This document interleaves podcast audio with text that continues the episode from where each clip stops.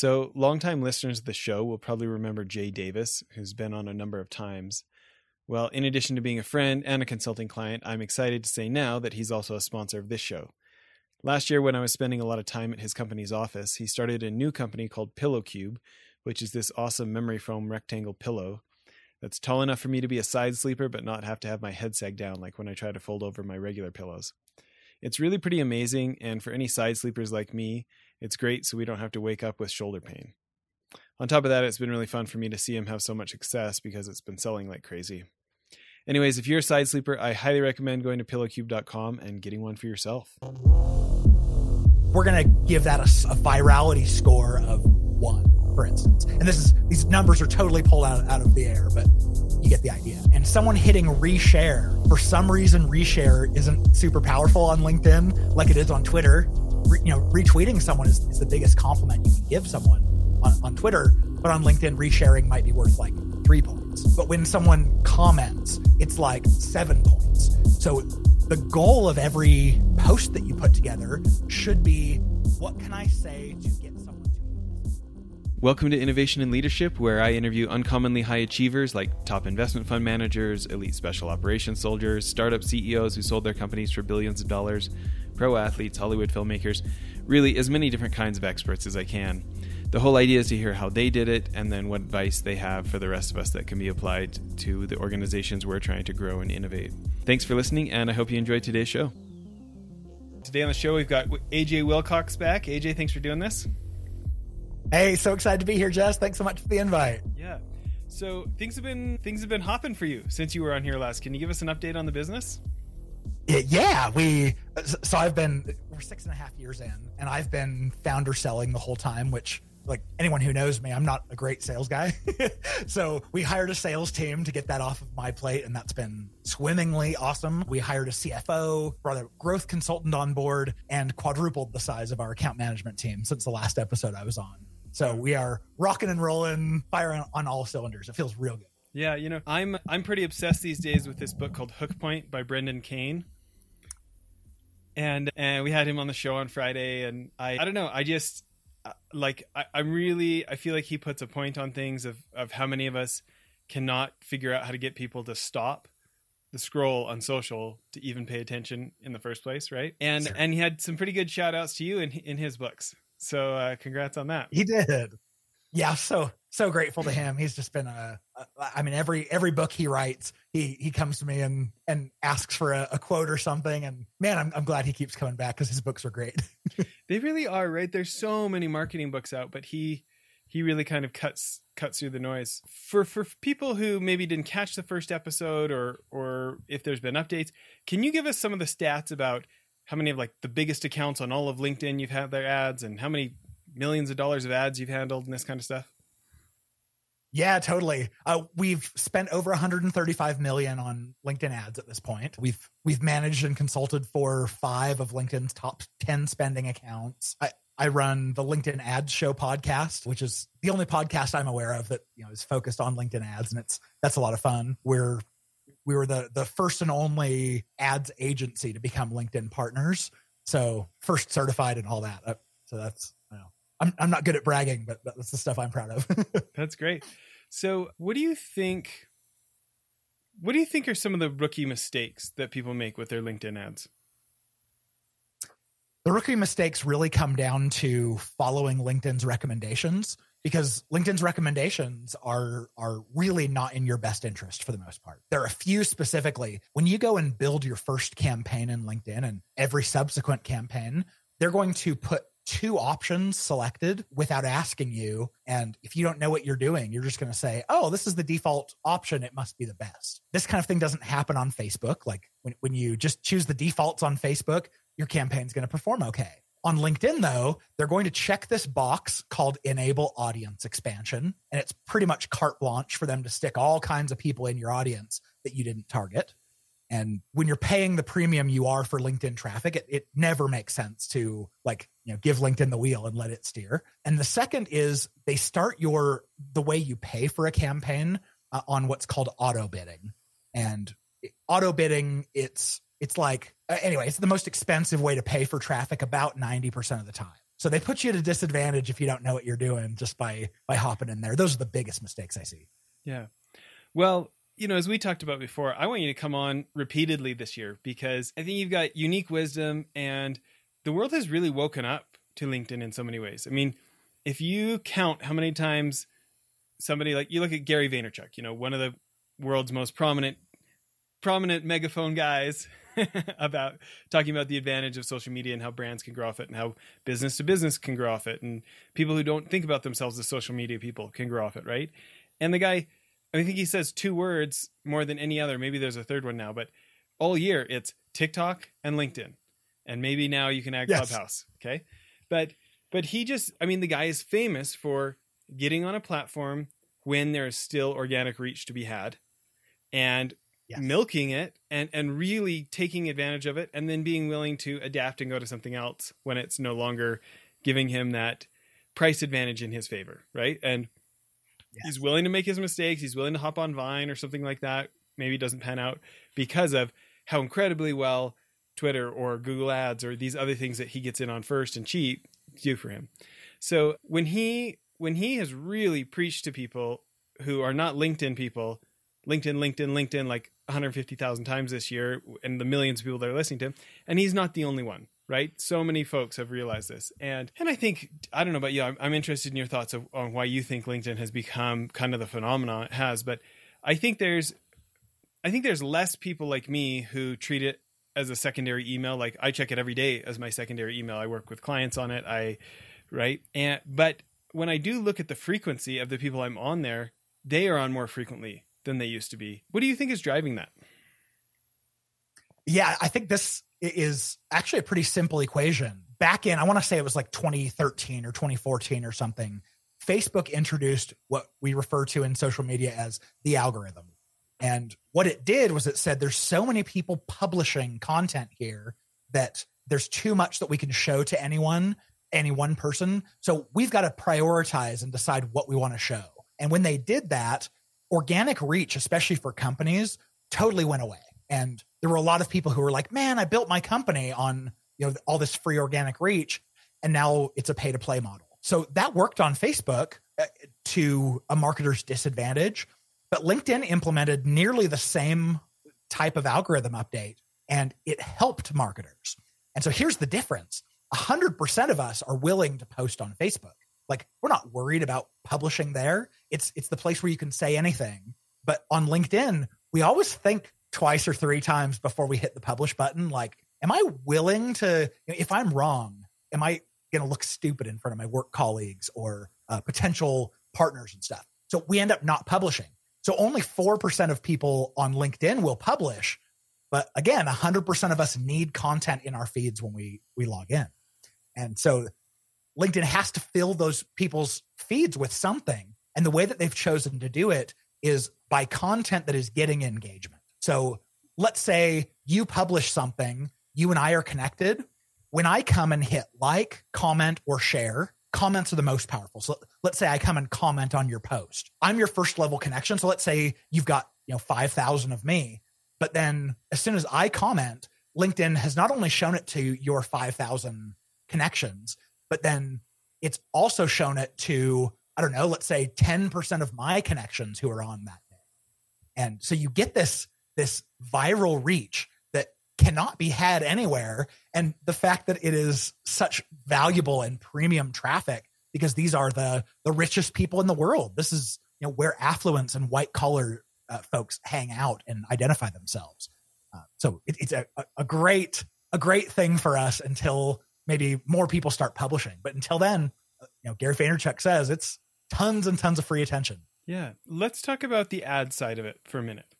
Because like you said, for for many of us in business, this is the the most ideal audience. You know, LinkedIn has gathered that for us, right? Especially in the B2B world or, you know, high high ticket sales type of type of sales, right? So when you think about ads, it does take a different psychology. Maybe we can start with can you give people a little bit of education on what typical Facebook ad or YouTube ad might cost versus a typical LinkedIn ad?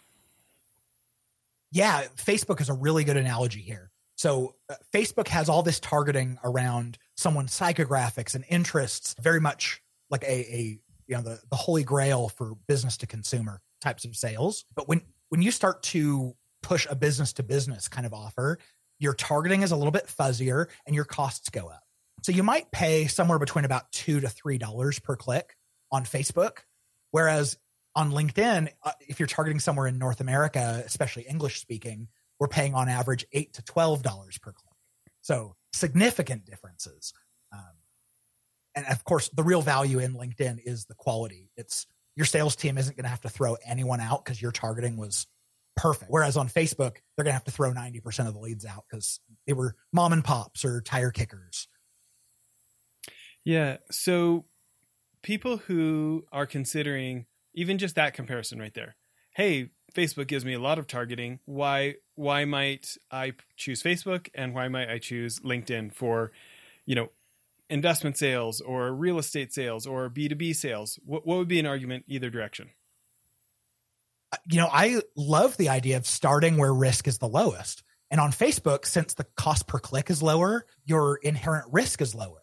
So I would say definitely go start on Facebook try to target the people the very best you can give them your very best content and offers and and see what happens and you know if you find that you're getting a lot of conversions a lot of good traffic but you have to disqualify a lot of the folks because they can't afford it or they're not qualified in some way take a look at linkedin and go okay well if our if we disqualified you know 50% fewer of these people what would happen to our return on investment and if it would be up then I'd go, cool. I'd sure make a case for testing into LinkedIn and see if if it's worth the additional cost.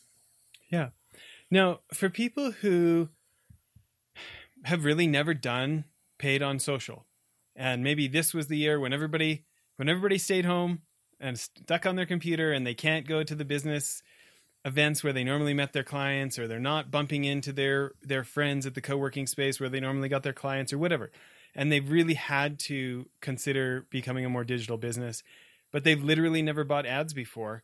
What are some basics? What are some just like literally one-on-one basics for for looking at LinkedIn ads? Well, this one's really good to compare with Google because Google ads were really the beginning of digital marketing, that and and search engine optimization. So with Google ads, you can set a list of keywords where you say if someone searches for this, then my product or my service is going to be really valuable to them. So I'll, I'll suggest that. I'll throw that up in front of them. And that works really well for a product that the market is really well defined. There is a keyword that everyone knows, and that's how they search for this product. So search ads like Google can work really well there. You also know that if someone is searching for what it is you do, you don't have to play any games. They came looking for your service. So you can send them right to a landing page that's like, hey, click here to talk to our sales guy. You know, that's that's the benefit there. The challenge with paid search like Google, the CEO can type the same word at, the same keyword as the janitor and everything in between.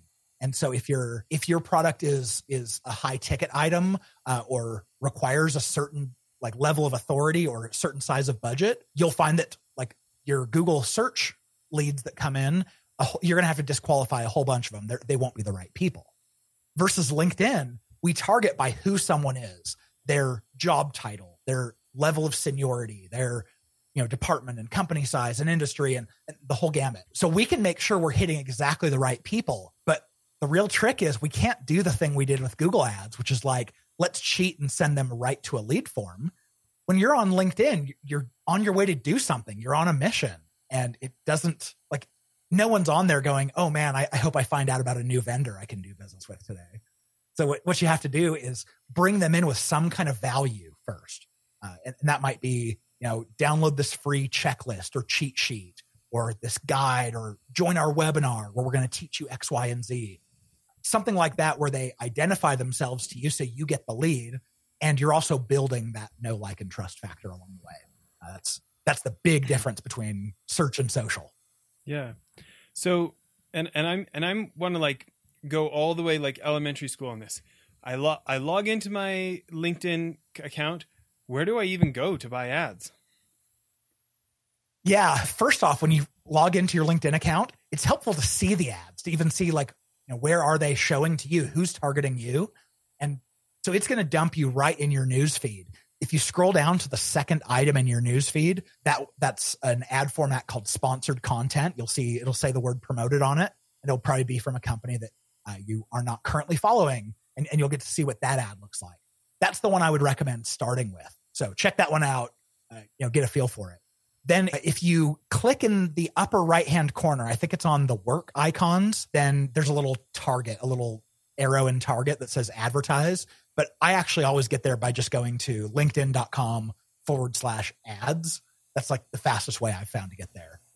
But I, either which way you go, it'll let you create a free account and you don't have to spend a dime. You can go in and check out the different targeting, make some mock ads, get a feel for what the platform offers, and get comfortable before you ever put your credit card in. Sure. So if today somebody is, you know, they're a CEO, they're investment fund manager, and they're saying like, ah, I I think it's time for us. I think we should be doing this, but they're not the person on their team, and they don't have someone currently on their team who specializes in this. What kind of decision tree would you use in helping them understand who to hire to help with that, and you know what ratio of internal staff versus experts like you, and and how to kind of weigh the the cost benefit analysis go in those different directions?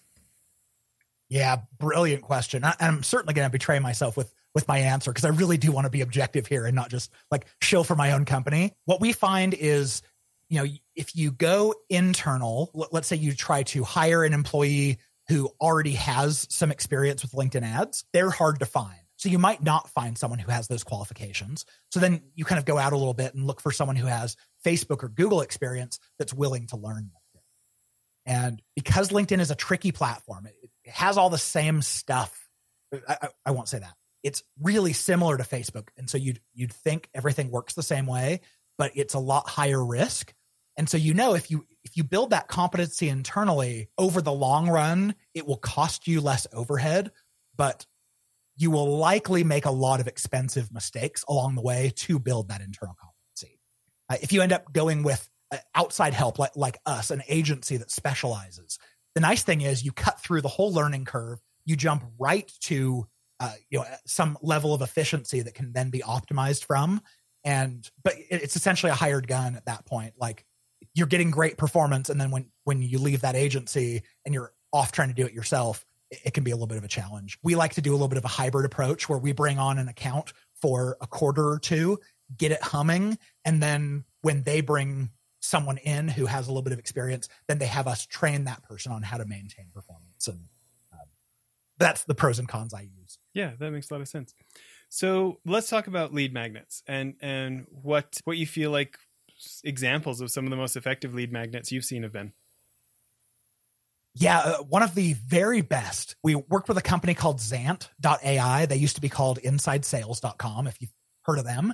And they came out with an infographic. They, they have all of this great call data and, and data from sales reps about like what subject lines got people to open sales emails and what, you know, how many, how many calls and what cadence of call and email do you do? So they had all this research. They put it together in an infographic that they called like the, the six secrets to getting, you know, higher sales response rates or something like that. We were targeting the the most senior sales folks in the world. So we're we're talking like the Fortune 1000 VP and above of sales. These are really hard people to get a hold of. And we start showing this this asset to them, and it didn't matter that the, that the image that we had was just like our our point of contact at the company just takes a picture with his iPhone of his coworker. Didn't matter that the text was a little bit too long or or anything else. The offer was so good that all of these salespeople went, yeah, I've got to know this. This is amazing information that I can pass to my sales team to increase our performance. So that was one of the best we've ever seen. They get converted at like 55%. wow. Okay. So let's break that down a little bit.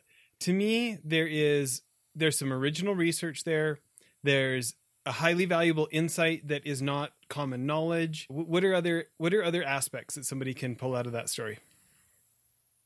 I think uniqueness is really helpful because if you've if if you see everyone using the same Gartner stat, then when someone hosts a webinar about that topic, you go, ah, I've probably heard it before. Like there, there might not be something new. But when someone is giving you something that is unique. You've never heard of it before. This might be the only source for that. It kind of comes down to that original research, but like it, it's it's powerful. It'll make you want to get in on that because otherwise your, your FOMO lights on fire. Your fear of missing out is strong. Yeah, that's great. So, and again, baby steps here. I've signed up for my LinkedIn ads account. We maybe had some graphic designers or somebody help with, for instance, an infographic that's got surprising original research that doesn't look like everything else in my in people's feeds, right? I'm uploading that there and then and then going through the steps and all the setting things. What kind of language do you feel like th- th- thinking about that call to action language on something like this? What's some guidance there? First of all, LinkedIn people they're they're like we said they're in a hurry they're on their way to do something and they're not there to check out ads. So what you have to do is get your get the point across get the value to them or the pain point you solve out very quickly. So we like to keep our ads really short and get the pain point or that value out immediately in the first few words so that you can get people to stop and go oh yeah i do have that problem. You know I, I want to hear more. We also find that because, especially if you have a lot of ad text, it's really daunting to want to read something that looks like a big wall of text. And so what you can do is use more like like seventh grade language than college rhetoric. And so simplify your words, make it so I mean you're talking to really valuable people here. So obviously they have the vocabulary that you could go, you know, you could use your college language, but instead try to use you know sixth seventh grade language so that it, it's super easy to scan and while they're scrolling down the page they're getting the gist of it. Uh, you know and don't be afraid to have a strong call to action. Like you don't have to beat around the bush. You can say download the infographic now or get this free cheat sheet that your team's going to you know really enjoy. From there for conversions. I get somebody to download my ebook my cheat sheet my checklist, my whatever it is that I've given them that's actually something valuable. Any any guidance for this person came from LinkedIn, they went for an asset like this to to kind of that next step of of reeling them into the boat? yeah, so many things. Uh, first off, you should talk to the sales team. Uh, like if you're running these ads, you got to talk to the sales team and show them this is who I'm targeting and this is what the landing pages look like that we're sending people to this is what they're what we're offering them so that they can understand the frame of mind that these folks are in and that way they're going to make better decisions about their approach for instance if, if you have a 40 page ebook your sales team isn't going to want to call three seconds after they entered their info and ask them how they liked it because you know they haven't even made it past the first cover or you know the cover. Unless you're you have more than one cover that's a different thing. Um, but then you know when they understand like hey we got to give these people time to consume and if we know the material we can ask them for their opinion and ask them questions about it to, to start that relationship a, a good sales team is going to get between 10 to 20% of, of people who've downloaded content on a, on a call to you know either do a demo or, or have some kind of a sales conversation. So you know, be ultra specific about your targeting. Make sure you're getting the most ideal customer and then have sales who has been enabled with the information about who they are to you know start reaching out and be a good resource. You know as you say that i'm immediately thinking of two books the the challenger sale that ceb book and then the trusted advisor from like you know 20 years ago that harvard professor david maister and his partners that wrote that right and to me i think about like you know in the challenger sale where he says like your people should be bringing some sort of insight to where the the target, you know, this prospect is going like, wow, they taught me so much about my business. I probably should have paid them a consulting hour for that, right? So to me, as you're saying that, I'm thinking, yeah, you know what? If you if you've got like a one-two punch of like, first you give them something that they can't get elsewhere, valuable industry information they can't get elsewhere, right? Followed by a follow up call with a rep who likely has something else highly valuable for their business that they don't know about. You know, right? To me, you oh, kind of get that that one two punch, the the potential openness to kind of lower the guard, maybe invite you a little closer to their side of the negotiating table and and start earning start earning seats around the boardroom table closer to the trusted advisor table, right? And any thoughts oh. about a strategy like that? Yeah, I think that's the stat that comes to mind is 70% of, of buyers' research is done before they ever contact a, a vendor. And so if your salesperson is just going to give them the same materials and facts and, and info that they already found in their 70% of research, then like, you know, down the path of the challenger sale, you're not providing value. They're not going to go with you. They're going to go with someone who does teach them about their business and is a more like a consultant and less like a used car salesman. Yeah. No, you know, I think one of the reasons I love that book, I, I read a lot of sales books, but the one I like about that one is this idea of systemizing it too. Like, you know, you've got sales reps who've not been in the industry for 15 or 20 years. They're not going to naturally bring that insight. So how can we centralize that in the business? How can we, I should have the author of that book on the show, huh? So I can, yes. so I can tell him what a good book he wrote. But yes, you know, like centralizing that and having the company really put some horsepower behind coming up with insights that most of the people in our space don't have and then equipping those sales reps with it but like having them really know it not just regurgitating my boss said to say this to you you know? Yeah. i can i mean i mean i remember the first time 10 years ago i i filled out some hubspot form and the guy somebody called me like 5 minutes later right? And yeah. the first time you're like how'd you know? Later you found out how but yeah. So okay let, us hear another story. What's another lead magnet that that uh, what's another story of somebody successful with their lead magnet? Oh man uh, i've got i've got one that should not have been successful but it totally was and it blew me away might make for uh, at least an entertaining story one of our clients was a a helicopter taxi service so they wanted to be like the uber of, of helicopters and what they wanted to do was advertise to people in LA and Orange County, top executives, people who made that hour and a half each way commute every day and just lost so much from that.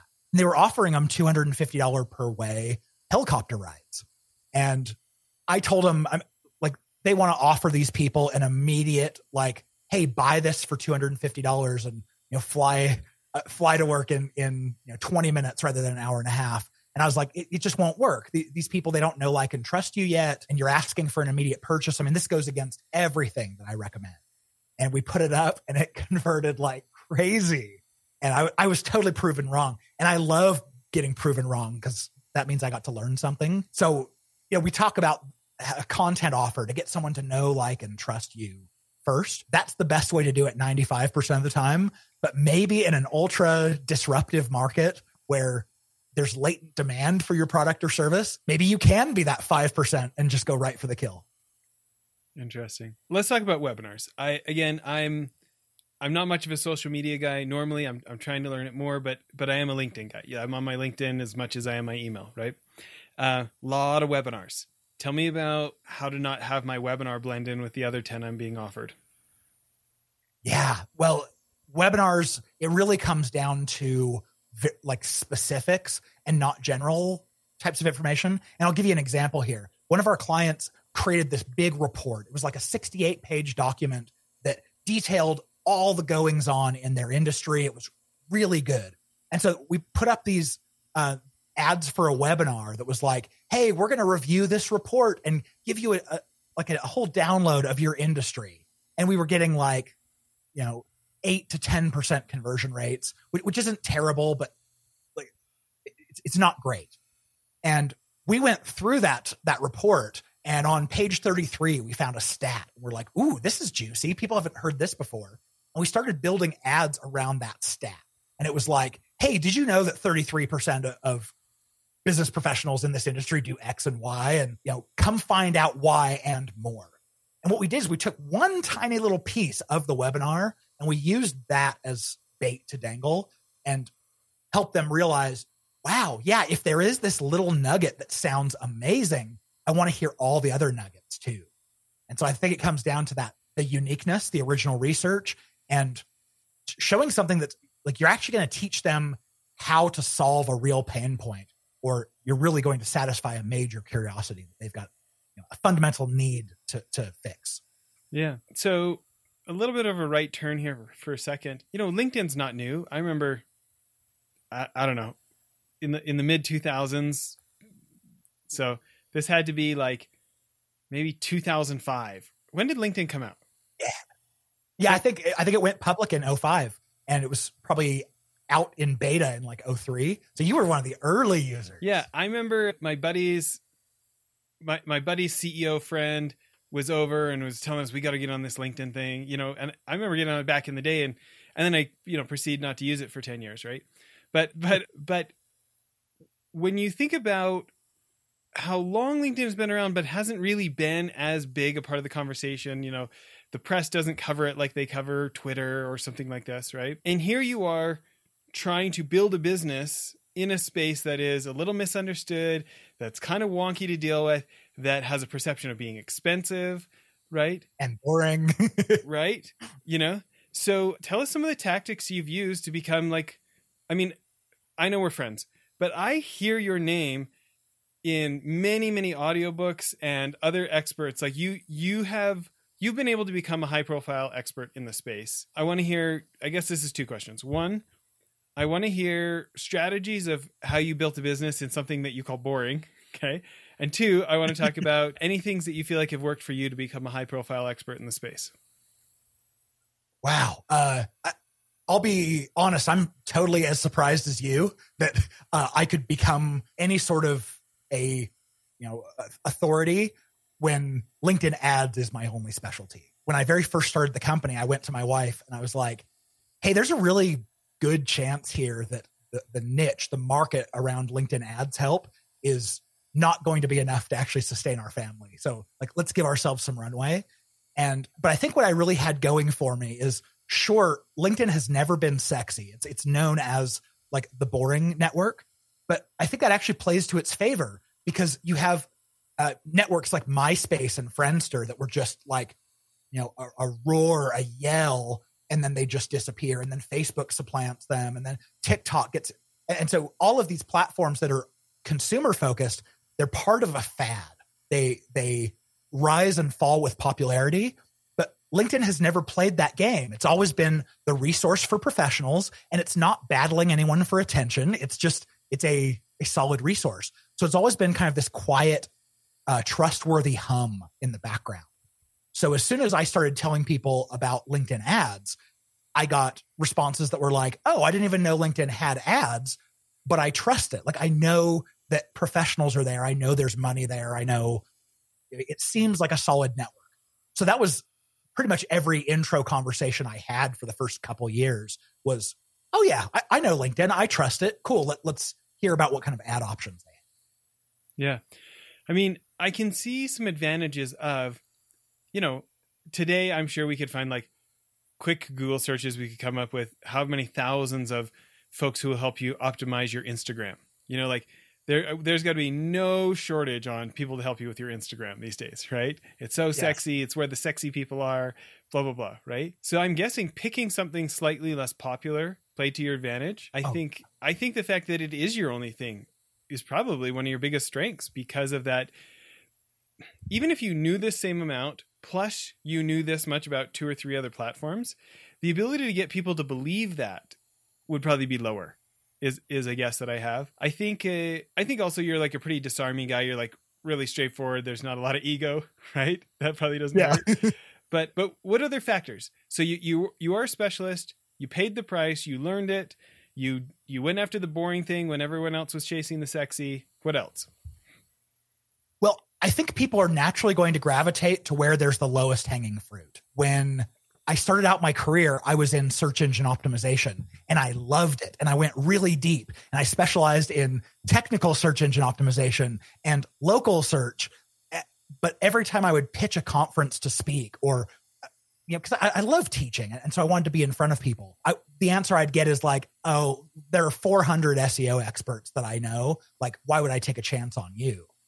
But as soon as I started saying, whoa, guys, LinkedIn ads is kind of a sleeper here. It's it's a, a bit of a stealth value. People were like, oh, well, I've I've never heard of that. Because LinkedIn ads have always been expensive. They were higher risk. And so people weren't gravitating towards it because the, the fruit was not hanging so low. So I think that really helped me. Like I I spent $30 million on LinkedIn ads before it, it finally clicked. And I went, oh, I get it So now I get to go and share those insights with people and help that fruit become a little bit lower. But, you know, it, it's one of those things that we've talked about the organic side of LinkedIn and, and how easy it is to go viral. Go do a search and you'll find a whole cottage industry of LinkedIn profile experts and LinkedIn content trainers. But still, there's not a whole lot of people on the ad side because it is, it's, it's harder and didn't seem as advantageous as, you know, Facebook ads and Google ads that everyone. Yeah. It is funny how expensive is such a relative word, right? Like, is it is it expensive for for ad shown? Is it expensive per conversion? Is it expensive per revenue generated? You know, because depending which one of those use, like I gotta tell you, like just the time that I've known you and people like Josh Steimle and different folks, like you start finding out, like, oh, well, if you look at the whole life cycle of it, if you, it, it may be really expensive, just like doing Google AdWords wrong really expensive. Like if you if you just leave the ticker going, you can drain a bank account super fast on Google AdWords, right? Oh yeah. So doing anything wrong is a bad idea. But like you said, this one has that higher barrier to entry. Yet the the payoff, should you get it figured out, I mean that that group I work with, Josh Steimle, we're helping those like super high end CEOs get their books written, right? We've got folks on there who who who grew their LinkedIn accounts just followers from like 2000 to 10,000 in just a few months by following Josh's suggestions, right? To the point yeah. where this one woman's sales team said, Could you please quit posting? We don't know what to do with all these leads. like, who in the what sales guy in the history of sales guys says that, right? Yes. But it's such a but it's such a high density of the right people when when done well is can be extremely powerful, right? Oh yeah, yeah. I love that example. Nothing makes me happier. We, we lost a client one time because we generated too many leads. We were too efficient and we overburdened their sales team, and they had to go on pause for a while. Like nothing makes me happier. I'm, I'm happy to lose money because we did such a, such a good job. We put ourselves out of work. yeah. Well, talk to me about. Tell me an insight about LinkedIn that not everybody knows. Ooh, oh, that's a really good one. I'm trying to think of something like smart that I, I can bring to the table. Let's go with this. A when when someone interacts with your post, different ways that, that they interact mean more for the virality. So for instance, if if someone just hits like on your post, LinkedIn's algorithm is going to go, oh, that, that didn't take much work. There are a lot of people who hit like. It didn't take much much effort. So we're going to give that a, a, virality score of one, for instance. And this is these numbers are totally pulled out, out of the air, but you get the idea. And someone hitting reshare for some reason, reshare isn't super powerful on LinkedIn like it is on Twitter. Re, you know, retweeting someone is, is the biggest compliment you can give someone on, on Twitter, but on LinkedIn, resharing might be worth like three points. But when someone comments, it's like seven points. So the goal of every post that you put together should be what can I say to get someone to elicit a comment? Like I want them to take an action and that action is is to comment and that's how there are these people out there with, you know, 2000 connections have posts that get hundreds of thousands of views. You know, do you know Shane Snow? He wrote Smart Cuts and Dream Teams that have been big mega bestsellers. He started Contently. I don't think so. Do you know Contently? It's like ah. They're like a hundred million dollar tech firm in New York that can get you like a New York Times writer to come write your ebook for your corporation or whatever. Anyways, yeah. co-founder of that. I'm such a fan. He's a journalist, writes for like Wired and Fast Company. We did like a whole mini series with him on the show, and he's got like I don't know 450,000 followers on on LinkedIn, right?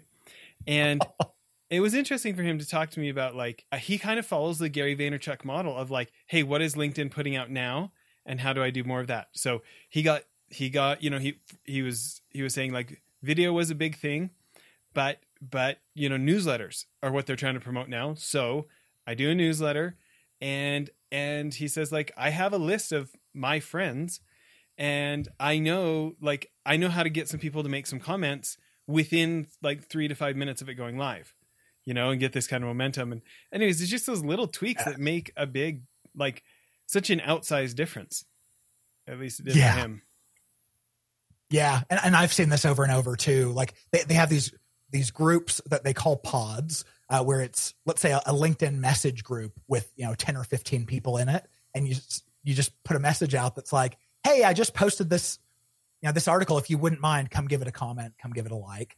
And like, LinkedIn doesn't like that. Obviously, it's it's a little bit of of kind of playing the algorithm, but boy, it works. Like when I've had when I've been involved with pods and had people go and comment early, it made all the difference. I mean, some of my most viral posts came from that. I, I had one that got like 92,000 views on it. It was, it was a, me ranting about the Oxford comma. Like I, I love the Oxford comma for any of you writing geeks. And, I, and I, I kind of, you know, ranted about it why I love it so much, and they got ninety two thousand views. It okay, wasn't about LinkedIn ads. I'm an ADD. Yeah. I'm an ADD guy who can't spell. What's the Oxford comma? Okay, cool. So in a list, if, if you say, I'm going to the store, the post office, and the dentist, the Oxford comma is the third comma. So it's, I'm going to, I'm going to the office, the doctor, comma, and, and is it the, the comma with the other dot above it? No, no, it's, it's the third comma in a series. And you'll, you'll have some people who are like, well, you don't need to do comma and the dentist because it's a list. We understand you don't need that comma.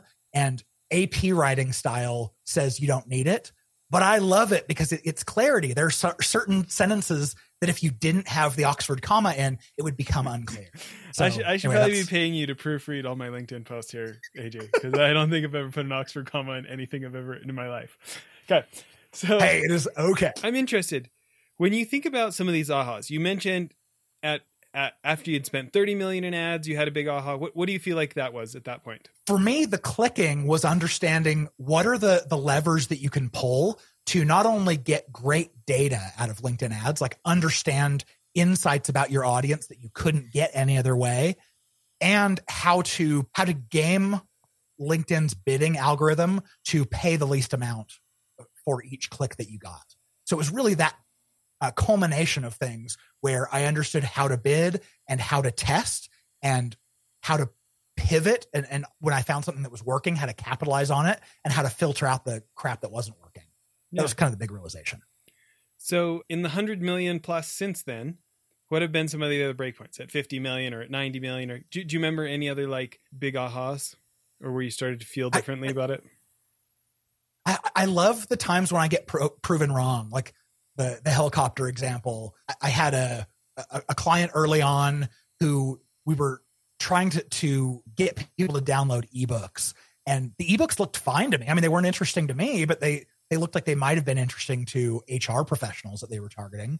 And we just we pulled every lever we could to try to figure out like how can we get people to download these things? They're they're we're paying like 127 bucks per content download. That's just not sustainable.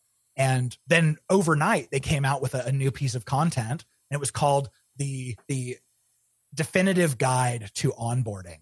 And we didn't do anything different with the ad text. We didn't do anything different with images. It was the offer. It really hit a pain point, and these HR professionals went crazy over it. And our cost per conversion went down like you know to a sixth of, of where it was before. And all of a sudden, now this is working. We you know it was producing enough that we could scale. So I think a lot of it is these little realizations along the way, little teeny paradigm shifts, the nuances of the platform that you know really get me going. So I haven't really thought of any like other Break big points. defining moments. Yeah. yeah. Sure. Well, let's just talk in general. What else? 100 spend 130 million bucks. What are other things you learned doing that? We find the best ways to target on LinkedIn. For instance, about any persona that you gave me, I could figure out how to target them by their job title or by skills or by the groups that they're in. And then we also have, you know, company size and industry and and the list goes on and on. Sometimes we can even target by like it's a little bit broad, but what department and seniority they are. And what we find is each one of those targeting types, even if you're hitting exactly the same person, they have a little bit different of a personality. So job title targeting, you're going to pay more for every click because it's so competitive. It's you know, we, all understand job titles, so it's the first place we go, and uh, so it's more competitive. And LinkedIn doesn't understand more than about thirty percent of job titles, so you have this little bit of diminished inventory that everyone's bidding on. So you're going to pay more, but they match that exact job title, which means it's going to be a really high quality lead. It's going to be exactly who you were going after versus skills. We can have 50 skills on our profile and, you know, one of those 50 skills may not define you, but if I'm targeting you by that, then you know, I might get cheaper cost per click. I might get access to a lot more audience, but the sales team might report back and say, "Ooh, quality on these isn't so good. We, we haven't gotten nearly the same results that we got from the job titles campaign." So little understandings of what are you going after? What is valuable for you? Is it lower volume but higher quality? Is it more volume and quality isn't as important? And understanding all the ways to test. Yeah. Well, I'm I'm interested in any feedback. You know, we were the consulting firm my own. We were I was having one of my experts teach operational excellence classes. Columbus, Ohio. We were this surgery center at a big giant hospital out there was hosting it, and and so they put in a few people, and then we invite folks from other big organizations, right? So pretty known job title: lean, continuous improvement, operational excellence. You know, you can have something in that. And what we did because we're we're cheap or because we don't we didn't know how to do LinkedIn ads correctly, but we just went through LinkedIn Sales Navigator you know, and looked looked for the state, looked for you know we wanted companies with with five to ten thousand people, and then we broke it out for ten thousand and up, kind of, you know because those people have the budget to pay inflated, overpriced fees, right? So and like we just built a list of like a thousand people with that in their job title, and then went to Rocket Reach and downloaded all their emails so we could reach out to them directly. I know that's like super infantile compared to what you do, but but anything that you think we're doing right or anything that you would tell us to improve on something like that?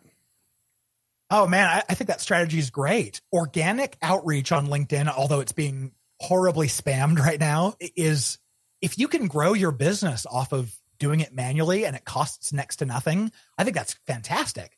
You know, I grew my company from from basically word of mouth and and sharing content, not advertising. So I'm I'm a big fan of that. However, when you're using LinkedIn organically to outreach like that, usually it's very time consuming. And so if well, you reach this point, yeah, yeah. I, I should clarify. We used LinkedIn to find out who they were.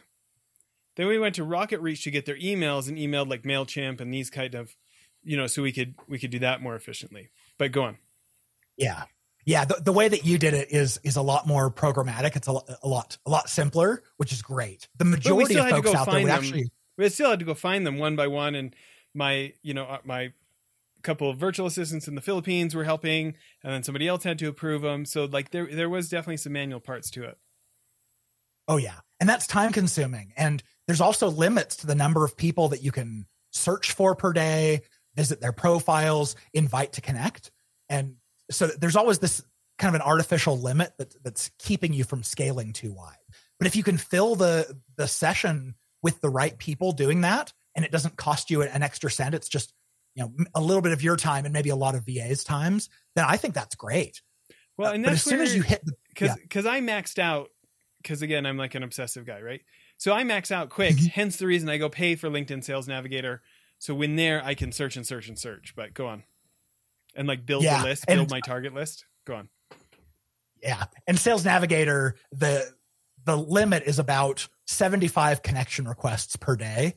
Uh, and so once you send over that, even a sales navigator account will get like okay. turned off. So I'll tell you what I did there. what I did there is yeah.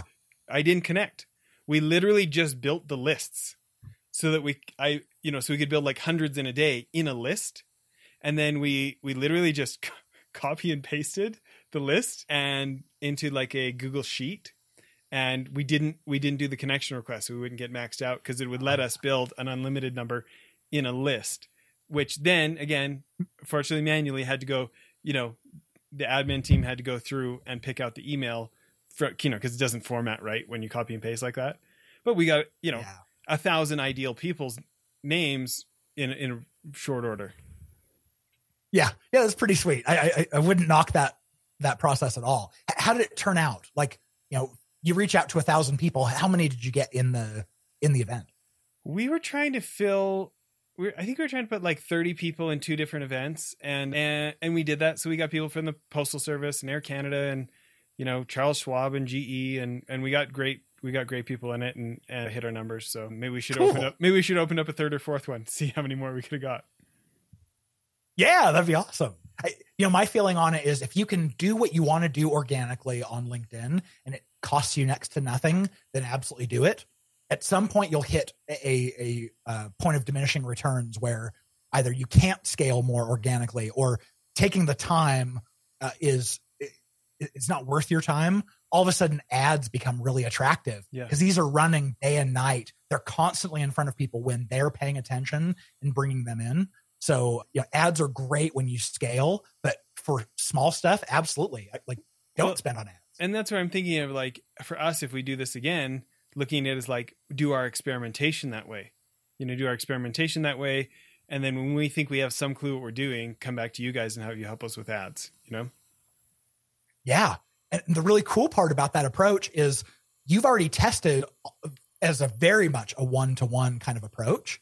And so you know what kind of language gets people to respond, what they like, what they don't like. And so when you bring that data over into LinkedIn ads, you'll already know what to write in your ads uh, and you'll start at a higher level than you know, than you would have otherwise. Well, I, I know we're kind of winding down on time. I have like so many more questions. Hence the reason we should just have you on like every month this year. Bring it on. okay. But let's start with this last one. Let's say I'm a, a Ferrari dealership or I'm trying to sell an investment or it's like it doesn't have anything to do with their job title. It just so happens that I know my demographic is on LinkedIn. You know, maybe, maybe I'm interested regionally, but besides that, I just want rich people. You know, I'm a new, a completely newbie, and I'm saying, AJ, tell me tell me how we get ads in front of the right people who can buy my Ferrari or buy my investment. yeah, we actually do this quite a bit. Financial services are, are one of those categories where it's technically B2C, but the people we're going after, we know they're they're wealthy. They they are, you know, in the upper crust of, of our socioeconomic level. So we've done this quite a few times with like several companies who we were were uh, had a Series A raised and they were looking to raise a Series B, and so we we blast out ads to everyone in private equity and VC to kind of prime the pump for. When. So this is the kinds of stuff you can do on LinkedIn that isn't straight up lead gen. And what we figure is if you're a, a C level person at a company with at least 500 people, chances are you're you're making you know 200 300k vp and above at companies of of a thousand or more it it starts to make a lot of sense you know, if you if you're a Ferrari dealer, show ads just to people who fit that demographic. Why not? Well, it's a good point, right? Because you know maybe you're showing BMW ads to VPs where you know managing partner at private equity fund that has more than 50 staff you can show Ferrari to, right? Exactly. Okay, that's interesting. I'm serious though. Let's have you let's have you come back on do some more LinkedIn lessons. We'll, maybe that'll be the name of the series LinkedIn Lessons with AJ. Cool. Tell people the website and social and where, where to connect with you. Sure. So if you search on LinkedIn for AJ Wilcox, uh, I'm pretty easy to find. Just make sure you customize your invite and say you heard me on Jess's show. That way I'll, I'll know to make sure I accept it because there's there's a lot of spam that goes on there. And our website is b2linked.com. The letter B the number two, and then the word Okay. My favorite question of late, and this does not have to be LinkedIn related at all, but what's one of the best pieces of advice you ever received? Ooh, early on, when I first started the company, I'd never started a company before, and, and there was a lot of fear for me. And I, I went thinking, I want to start this ad agency. And so I went and started talking to friends who also owned agencies and started talking to them about, hey, do you want to partner on this with me? And I had two different friends, dear friends, who told me, don't partner out of fear. They're like, could you do it yourself? And I was like, well, yeah, I could do it, but like, I want to share motivation. I want to share the blame if it doesn't work well. Like, I, I want to share that because I'm afraid. They were like, trust me, uh, don't partner out of fear. You know, go on it, go at it yourself and hire employees where you need help. And that's turned out to be a lesson that has saved me, you know, many, many millions. wow. Congratulations on that. Thanks.